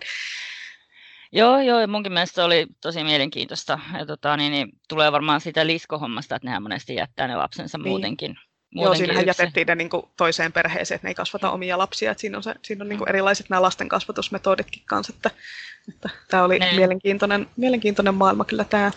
Joo, kyllä mun mielestä siis, kyllähän sitä voi ihan miettiä, että kyllähän meillä on aika paljon nämä, niin nämä just näin, että lapset pitää pelastaa ja sillä niin nehän saattaa olla jopa mm. hormoneista. Nyt mustakin tulee sellainen olo, että mä en ole ihminen ollenkaan, kun mä puhun näin, mutta siis kyllähän mm. meillä niin kuin hormonit vaikuttaa tosi paljon. Että kyllä munkin mielestä olisi monesti niin kuin elämänmaailmassa on järkevämpää pelastaa se äiti, joka voi tehdä lisää niitä lapsia, kuin se mm. lapsi, joka ei pärjää idekseen.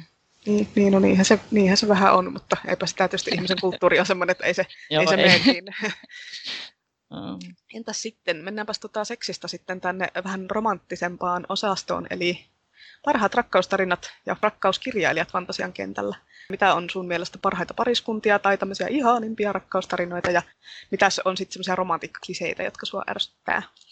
Tämäkin menee helposti vähän tämmöisen niin listaamisen puolelle, kun vähän vaikea puhua näistä pariskunnista sille, ettei spoilaa, koska ei sitä tosiaan kirja alussa tiedä, että alkaako tällä nyt jonkun kanssa suhde ja kenen kanssa se alkaa. Paitsi silloin, kun tietää. No silloin, kun yleensä se nyt tietää, jos se siinä ensimmäisessä luvussa jo tyyli esitellään, mutta tota, kuitenkin.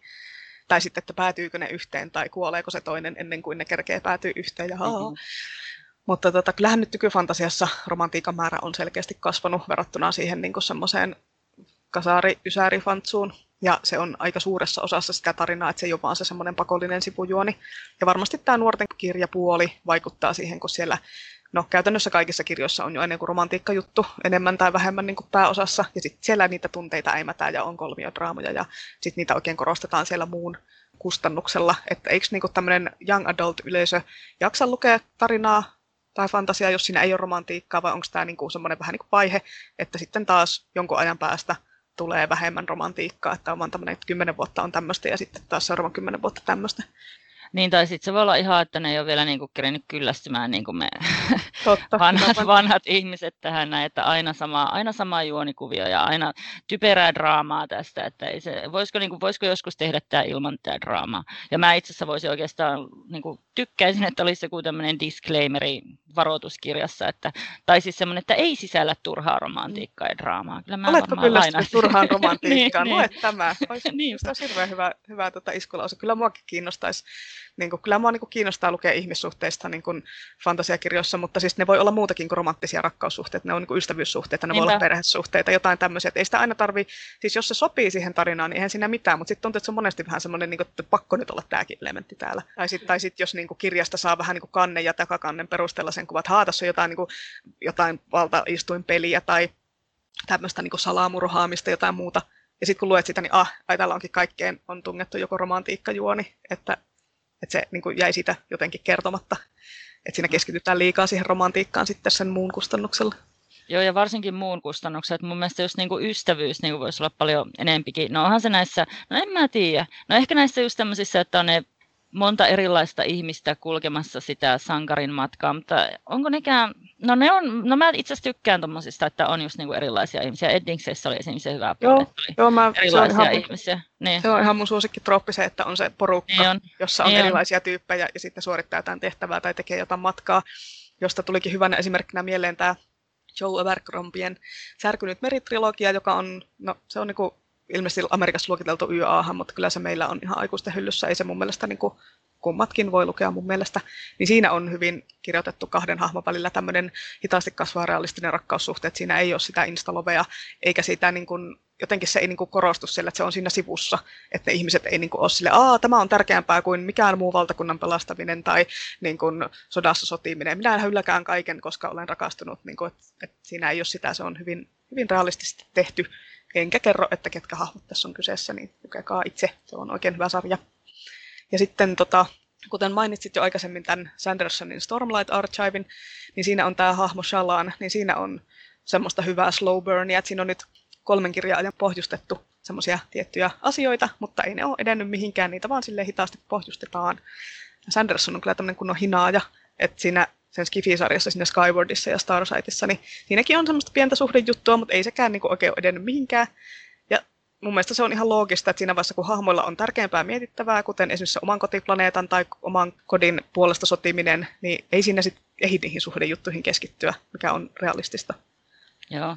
Olihan tuossa usva syntysessä oli se, tota, no nehän kerkiskin jopa vähän suhtelemaan, silti niiden piti, mitä niiden piti. Niin, niin mutta se niiden suhde kärsi siitä, että siellä oli niin, sitä totta, muuta. joka oli ihan uhra, järkevä. Ne, ne ei uhrannut kaikkea sen suhteen eteen, vaan ne uhras sen suht, sitä suhdetta niin kuin sen kaiken muun eteen, mikä on tuollaisessa, jos olette sodassa tai on joku muu kriisi, niin se ei ole niin kuin, se on ehkä ihan realistista, että siellä ei, se ei ole se eka prio Joo, ja ne on muutenkin mun mielestä ne kaikki hahmot on, no siis ne on vähän semmoisia työnarkomaanioloisia, että niin kuin kaikki, kaikki tehdään viimeisen päälle ja nyt nämä tehdään ekana ja niin. Mutta Game of Thronesissakin pilasi sitten kaiken, aina sekunnille no niin. niitä, niitä, tunteita toisiaan kohtaan, niin kaikki toimii ihan hyvin, kunnes niin jos joku rakastui johonkin, oho, sulta lähti nyt pää, ja paljon helpompaa, kuin ei, niin kuin, ei yhtään ole mitään pariskunta asioita ennen kuin on kaikki valtakunta pelastettu ja sodat sodittu ja kaikki.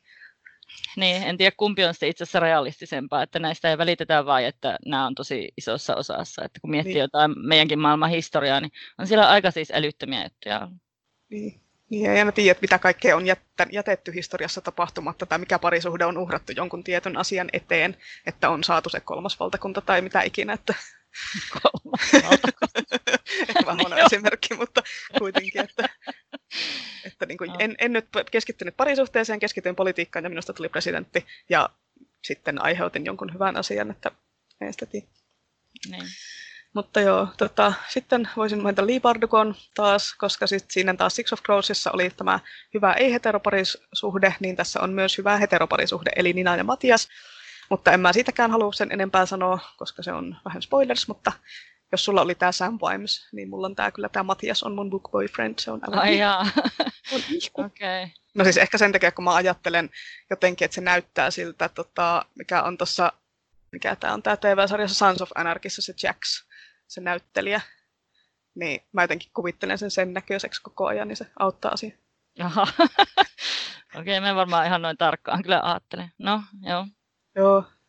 Ja tykkäsin kyllä, no siis nyt jos ne kirjat lukis, niin olisi varmaan silleen, että hohoja, nämä on kyllä aika tunkkasia nämä sukupuoliroolit, mutta Polkare Durnik David Ettingsin kirjoista oli semmoinen niin liikkispariskunta, että se Karjon ja Senedra oli vähän silleen hohoja. Et siitä tykkäsin. Se oli niin kuin, no se oli vähän silleen slow burnisti kanssa tehty, että ei nekään siinä saman tien niin ruvennut seukkaa. No siis selkeästi, kun mä en muista ollenkaan. no kyllä siinä oli ihan parisuhte. Niillä, niillä oli lapsiakin jossain vaiheessa. Ja, Oho. Joo, okay. Oli siellä verhon takana tekemässä oh. Niin, mitäs tulee ja jää laulu? Ketä shippasit? Tota... Mitä, mistä no siis... halusit tulevan pariskunnan? Tämä shippaaminen on semmoinen ehkä termi, niin. tässä kääntää. Joo, no siis se on tietenkin tuo, siis e, Jaime ja Brienne, siis ilman muuta, ei mitään. No siis vaikka siis oikeastaan Jaime ja Cerseikin mun mielestä oli sopivan kieroutunut pariskunta, mutta kyllä se on niin kuin Jaime ja Brienne. Ja sitten mun mielestä oli kerrankin hyvää kolmiodraamaa, jotenkin vähän kummallista, mutta oli. Joo, Charlie Hunnam oli tämä, tämä Jacksin näyttelijä, mitä ajattelin, että se näyttää Matiakselta. Harmi, kun se oli vanha näyttelijä sitä TV-sarjassa, kun se tulee Kyllä sekin näytti ihan okolta se, mikä sitä Matiasta tulee näyttelemään, mutta... Sä lähit nyt yhdeksi niin jotain. No, vaan jäi häiritse, vaan jäi häiritse, kun mä en muistanut sen nimeä. Joo, okei. Okay. Joo. No, mutta ja, Jaime ja Brienne. Joo, kyllä se oli kyllä tota, oikein, siis varsinkin siis kirjoissahan ne ei päässyt vielä ihan hirveän pitkälle siinä, että siinä niin TV-sarjassa se Joo, siis se oli ihan kauhea se, se TV-sarjan ratkaisu, blah, se oli oikein saippua opera, mä en tykännyt yhtään. Joo, se oli aika yllättävää. Kyllä koitetaan nyt tässäkin olla spoilaamatta, jos joku ei Game of Thronesia katsonut ja haluaa katsoa sen ilman, että tietää, miten siinä ah, niin lopussa kävi. Mutta kuitenkin. Se ratkaistiin se homma. Joo, joo. Onko se niinku, mikä nyt shippausnimi on? Tota... Tänään on niinku nimistä tehty tämmöinen, onko se Jaimienne? No se on Jaimienne, no ei ole Prime, se on Jaimienne. prime olisi kyllä. joo, ei, ei ole hirveän hyvä. Mulle tulee myös mieleen tota, näistä hyvistä romantiikkakirjailijoista, niin tulee mieleen Laini Taylor, jolta on suomennettu Karou Savun tytär ja Aikataistelun ja Tähtivalon, eli se on se sarja, mistä aikaisemmin puhuin, että se on jätetty se kolmasosa suomentamatta.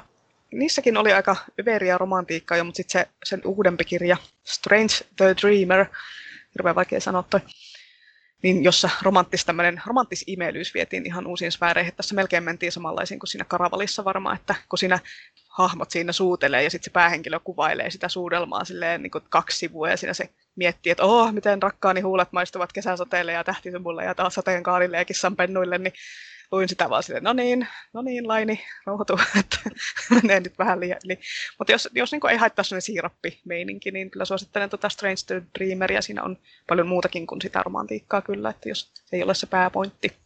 No siis mä oon kattellut tämä kirja, mutta nyt mä en ole enää ihan varma, kun vähän, vähän pelotti tuossa Joo, kuvaus. Mä en ole nyt ihan varma, että suosittelisinko mä tätä sulle, mutta tota, aloita sitä lukemaan, niin voidaan sitten keskustella uudestaan. Mä voin kertoa sitten siinä vaiheessa, kun sä tiput kärryiltä, että, koska itse ainakin tipuin kärryiltä, niin sit voin kertoa Joo. sulle, että mitä, mihin asti kannattaa lukea. Entäs nämä ärsyttävimmät osiot sitten, tota, tämmöiset romantiikka-ärsytykset? Mulle se on ainakin tämä niin sanottu Instalab-trooppi. Eli no, olen vanha ja kyyninen, joten tämä tämmöinen, hei, minä tapasin tämän henkilön kerran ja rakastuin siihen saman tien ja haluan viettää loppuelämän yhdessä, niin se on kyllä niin kuin silleen, ei, ei pysty. Että vaikka tämä nyt on fantasiakirja, niin ei, ei tämä niin kuin toimi, toimi niin kuin millään tasolla. No se oli seksifantasia sun teen silloin. No se on sitten, siinä sitten jo, että jos on joku tämmöinen, niin antaa mennä. Mutta et kyllähän sitä oli, jos oli, niin kuin, muista kun oli itse teini, niin oli semmoinen, oh, salama ihastuminen, mutta ei se nyt ollut silti mitään, haluan olla kanssa se loppuelämän. Ja ei sillä nyt ollut mitään semmoisella ihastumisella, niin mitään oikein rakkauden ja parisuhteen kanssa tekemistä. Että, että vaikka se päähenkilö olisi teini, niin varsinkin jos on joku vaarallinen tilanne, joku sota tai taistelu tai joku tämmöinen, niin ei sekään siellä ensimmäisenä ole sille, oo vitsi, naapurin pojalla tai tytöllä on kyllä tosi kivat säihkysilmät ja oo nyt minä näin sen sixpackin, sille eh, ei. Ja tämmöinen niin kuin perinteinen vihollisista rakastavaisiksi trooppi on vähän semmoinen, se voi joskus toimia, mutta monesti se on niin ennalta arvattavasti kirjoitettu, että se vaan niin kuin tietää, että siellä on aina joku, aa, tossa on tämmöinen superkomea poika, se on röyhkeä ja ärsyttävä, ja minä en kyllä koskaan rakastu siihen. Mm. Oh wait. Ja No, joskus se siis toimii, jos siinä asian kanssa ei pidetä kiirettä ja ne hahmot kasvaa niin kuin silleen tarpeeksi. Että esimerkiksi Buffyssa, Buffy the Vampire Slayerissa, tämä Buffy Spike on tosi hyvä esimerkki siitä, että miten sitä vihollisista rakastavaisiksi trooppia voi käyttää hyvin. Eli käytetään siihen viisi kautta, että se homma kasvaa. Eikä silleen, että no niin, nyt nämä ensin vihatoisia, nyt ne kahdeksan päästä pussaa. Joo, ja, tota, niin, niin, ja mun mielestä välillä se toimii silloinkin, että, tota, että vaikka sen tietääkin heti alussa, että nämä päätyy yhteen, mutta jos se on sillä niin kuin, no jos se on tehty ilman kauheasti lisää kliseitä, niin kyllä se mun mielestä, no se joko toimii tai se ei toimi. Niin, no, Mulla on... Kliseitäkin voi olla, kunhan niitä vaan osaa käyttää hyvin. Niin, niin täysin kliseetön. Jos yrittäisi kirjoittaa silleen kirjat siinä yhtään kliseitä, niin en mä usko, että sekään toimisi. Se olisi jotain ihme ajatuksen virta. Ja siihenkin luultavasti tulisi jotain kukkaniittyjä ja tämmöisiä sillä että ei se toimisi. Tota, joo, no, noi, joo, muakin ärsyttää noin ja sitten tota, mun perusärsytys on aina se rakkauden kohde, tai siis ei aina, mutta siis hyvin usein se on semmoinen, mistä niin kuin suitsutetaan oikein, että siis se on sellainen jotenkin täydellinen ja fiksu ja kaunis ja osaa kaiken ja sitten siinä kun sitä kirjaa lukee, niin ei se niin kuin kataa niitä lupauksia. Et ei se mun mielestä osaa mitään, se ei ole erityisen fiksu, vähän naljailee jotain siinä ja sitten se, eikä mun mielestä oikeastaan mitään muuta kuin hyvän näköinen. Että siis tämä on jotenkin sellainen, että mikä tämä nyt on, että oot sä siis Niin vähän niin kuin Denna tuossa Tuulan nimessä. Juurikin. Oliko tämä sun esimerkki, kun sä kirjoitit tätä muistiinpanoa? Että...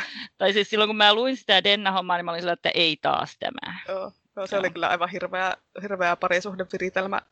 Joo, Kärsin niin oli ihan kauhean. Mä ymmärrän, miksi mä tykkään siitä kirjasta niin paljon, kun sitten mä alan valittaa siitä. en mäkään ymmärrä, miksi sä oli kyllä ihan hirveetä. Ja Mä en tiedä, se teki niin ison vaikutuksen silloin ekalla lukukerralla. Mä en tiedä, uskaltaanko mä edes lukea sitä toista kertaa, kun sitten mä alan kiinnittää huomioon kaikki niihin virheisiin. niin, mitä me ollaan kritisoitu. Niin, niin te olette niin. pilannut Tomin kanssa multa tämän niin. kirjan, että kiitti vaan. Joo. Niin, tota, mutta siis on mulla sitten se toinen ärsyys, se rakkauden kohde voi olla myös semmoinen niin maailman täydellisin ihminen, joka on siis semmoinen niin kuin semmoinen, että se on niin sun oma henkilökohtainen psykologi, joka tulee ja ymmärtää heti, mikä sulla on vielä, kun sä vähän räpäytät silmiä tai jotain, ja sitten kuuntelee ja osaa sanoa just oikeat asiat. Että niin kuin, siis eihän tämmöisiä ihmisiä ole olemassa, siis niin kuin, että ei mene läpi, ei mene läpi tämä hahmo, että saisinko uuden, kiitos. Voinko soittaa sille kirjailijalle ja antaa parannusehdotuksen? Kyllä voit. Ah, kiitti. oh, tota, nyt mennään, nyt meillä on sitten vielä yksi aihe jäljellä, eli se TVstä tuttu osio nimeltä Kummankaan oisit mieluummin. Tota joo, no pöppödää. Otetaan se teidän lempparihahmojakson perusteella, että tota, Raislin vai Geralt? En mieti hetkeäkään sun, että Geralt. Eh, Geralt on jotenkin liian vietävissä. Että kyllä se... Vietävissä? no, siis niin kuin, no, kauniin naisen vietävissä. No onhan se kyllä ainakin kyllä TV-sarjan perusteella. Niinpä, ja no varmaan, no mä oon lukenut kuin se ekaan Niin, mutta tässä nyt miettii vaan sitä, niin kuin, sitä hahmoa, eikä sitä, että millainen se on persoonana. Se persoonalla on tämä väli. Eikä, no onhan sillä. On se, siis kyllä mä niin sanon sen Raislin persoonan, että jos se vaan toipuisi sitä koronastaan. Mitä? Se on, on Raislilla korona. No siis joku keuhkotauti sillä oli, sehän siis köhi siellä ihan koko ajan. en mä muista tätä yhtään. Joo, se on kai aika, kun mä oon lukenut noita kirjoja. Mutta no siis mä nyt vaan näen sieluni silmin Geraltin siellä kylpyammessa, että anna, minu, anna minulle nyt tämä, että niin hävit. No mä itse asiassa nyt näen sen Raislinin yskimässä verta. kylpyammessa. Geraltin kanssa ne on samassa kylpyammessa. Toinen yski. Ei tulisi. Toi olisi kyllä ihan hyvä. Joo, hirveä. Joo. Niin, niin. Äh, mitäs sitten? Mun mielestä siis Sormusten ei siis todellakaan ollut yhtään pantavaa hahmoa. No, no siis onhan. No niin kuin leffassa. Että siinä on Aragorn ja siinä on Eomer. Et tosin mä nyt mietin lähinnä vaan niitä niin kuin Viggo Mortensen ja Karl Urbania, mutta ne kirjaversiot, no ihan ne tosi puisevia, mutta mä valitsen näistä Eomerin, koska, no ihan vaan siksi, koska Karl Urban on kuumempi. Äh, ei, ei, ei, en mä tiedä, ehkä, ehkä Meri. Tai, tai no mä tiedä, Eovyn, se oli oikeasti ainoa seksivau niissä. Niin oli. Mutta Merri, okei, okay, selvä. No oli se leffossa ihan söpö. No se näyttelijä on ihan söpö, mutta en mä tiedä, se oli niin älytön. Sitten tota, Gaimanin ton American Cardsin Shadow vai Mustan tornin Edi?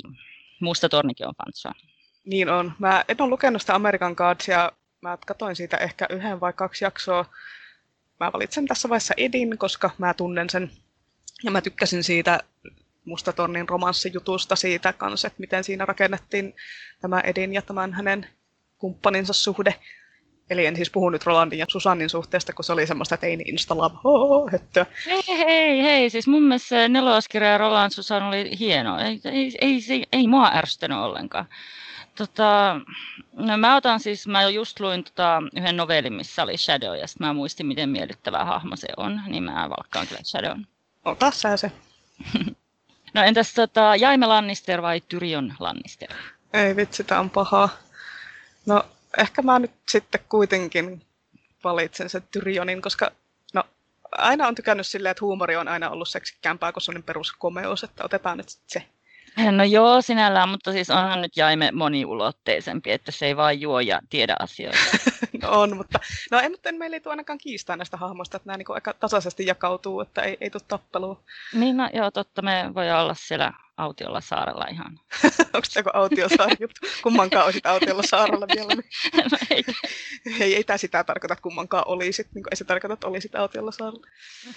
Joo. No siis itse toki, jos Martini... Siellä olla rauhassa. Niin.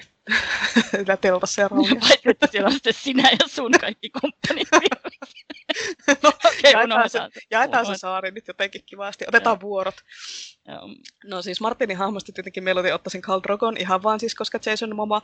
Mutta tota, tietenkin tässä kirjassa ja muutenkin niin sen, sen ja Danin suhteen alku ei ollut kauhean konsensuaalista menoa, mutta ei nyt, ei nyt mietitä sitä niin tarkkaan. Joo, ei. Tota, mitkä, mitkä hahmot niin olisi heteromieslukijoiden mielestä sitten seksikkäitä?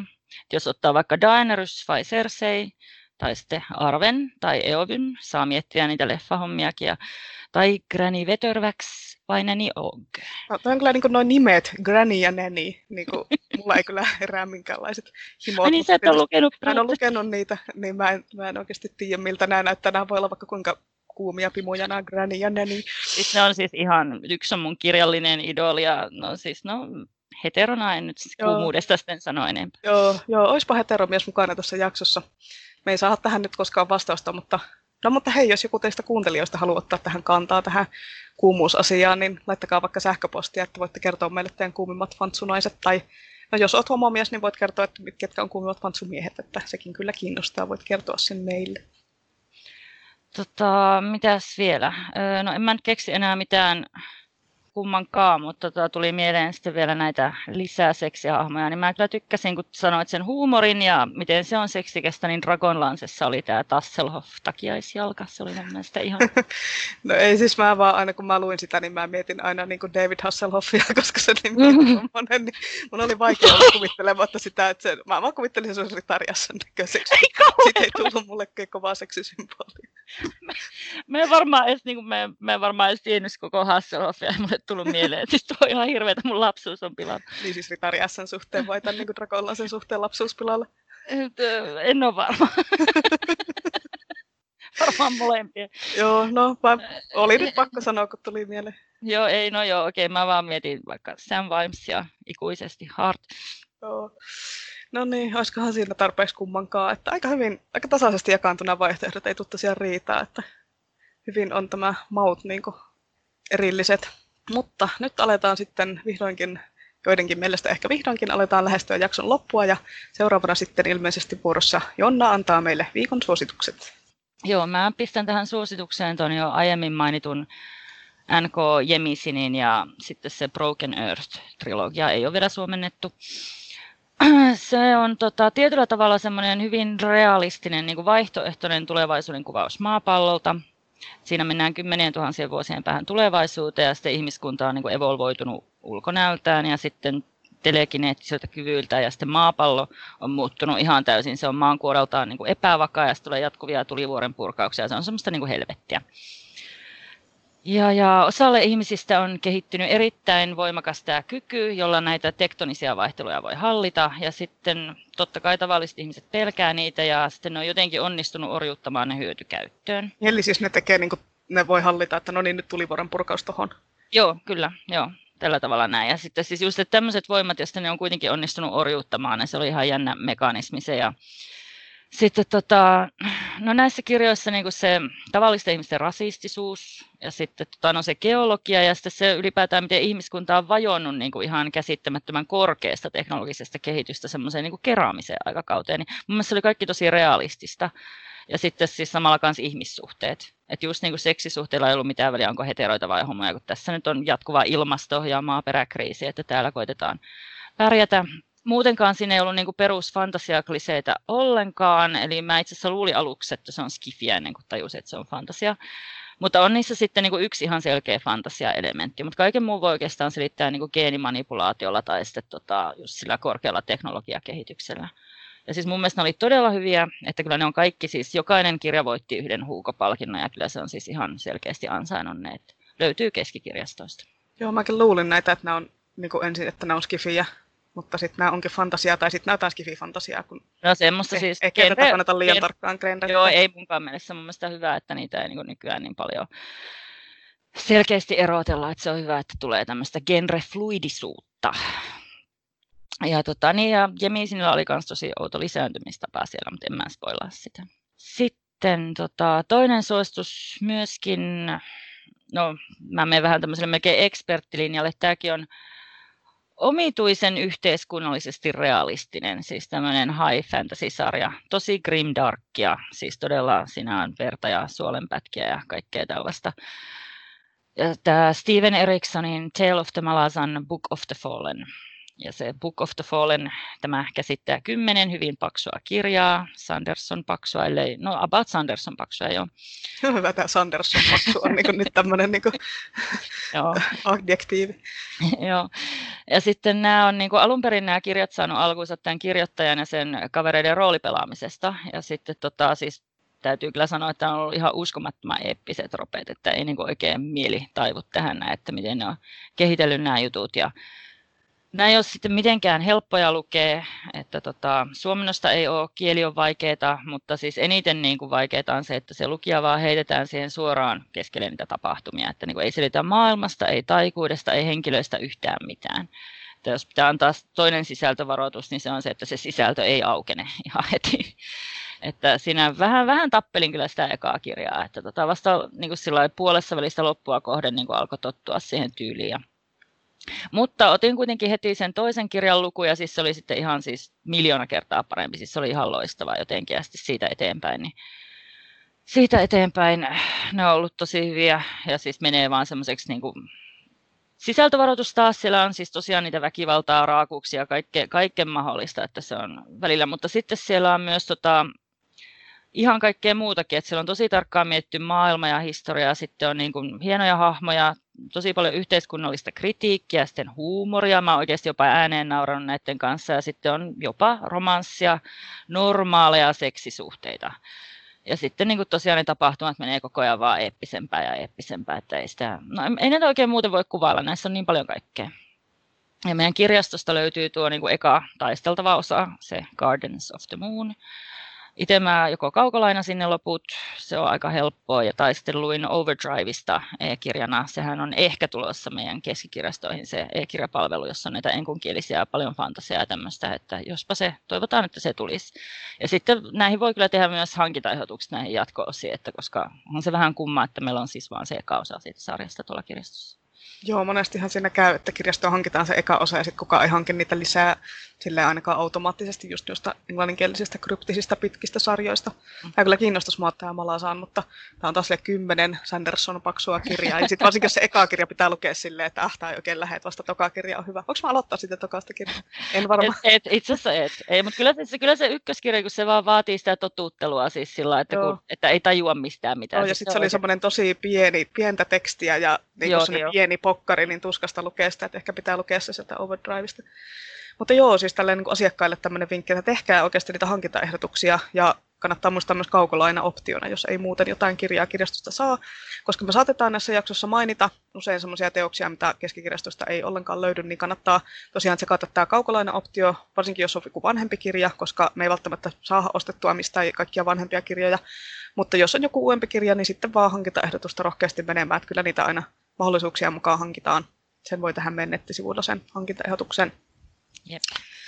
No niin, ollaanko tarpeeksi höpötetty? No kyllä me varmaan olla pikkuhiljaa lopettelemaan, että enää on jäljellä perinteinen puujalkavitsi palsta, vai onko sulla vielä jotain, jotain ei, ei. Kertoa? kerro vitsi. Kerro no, vitsi. minä kerron vitsin.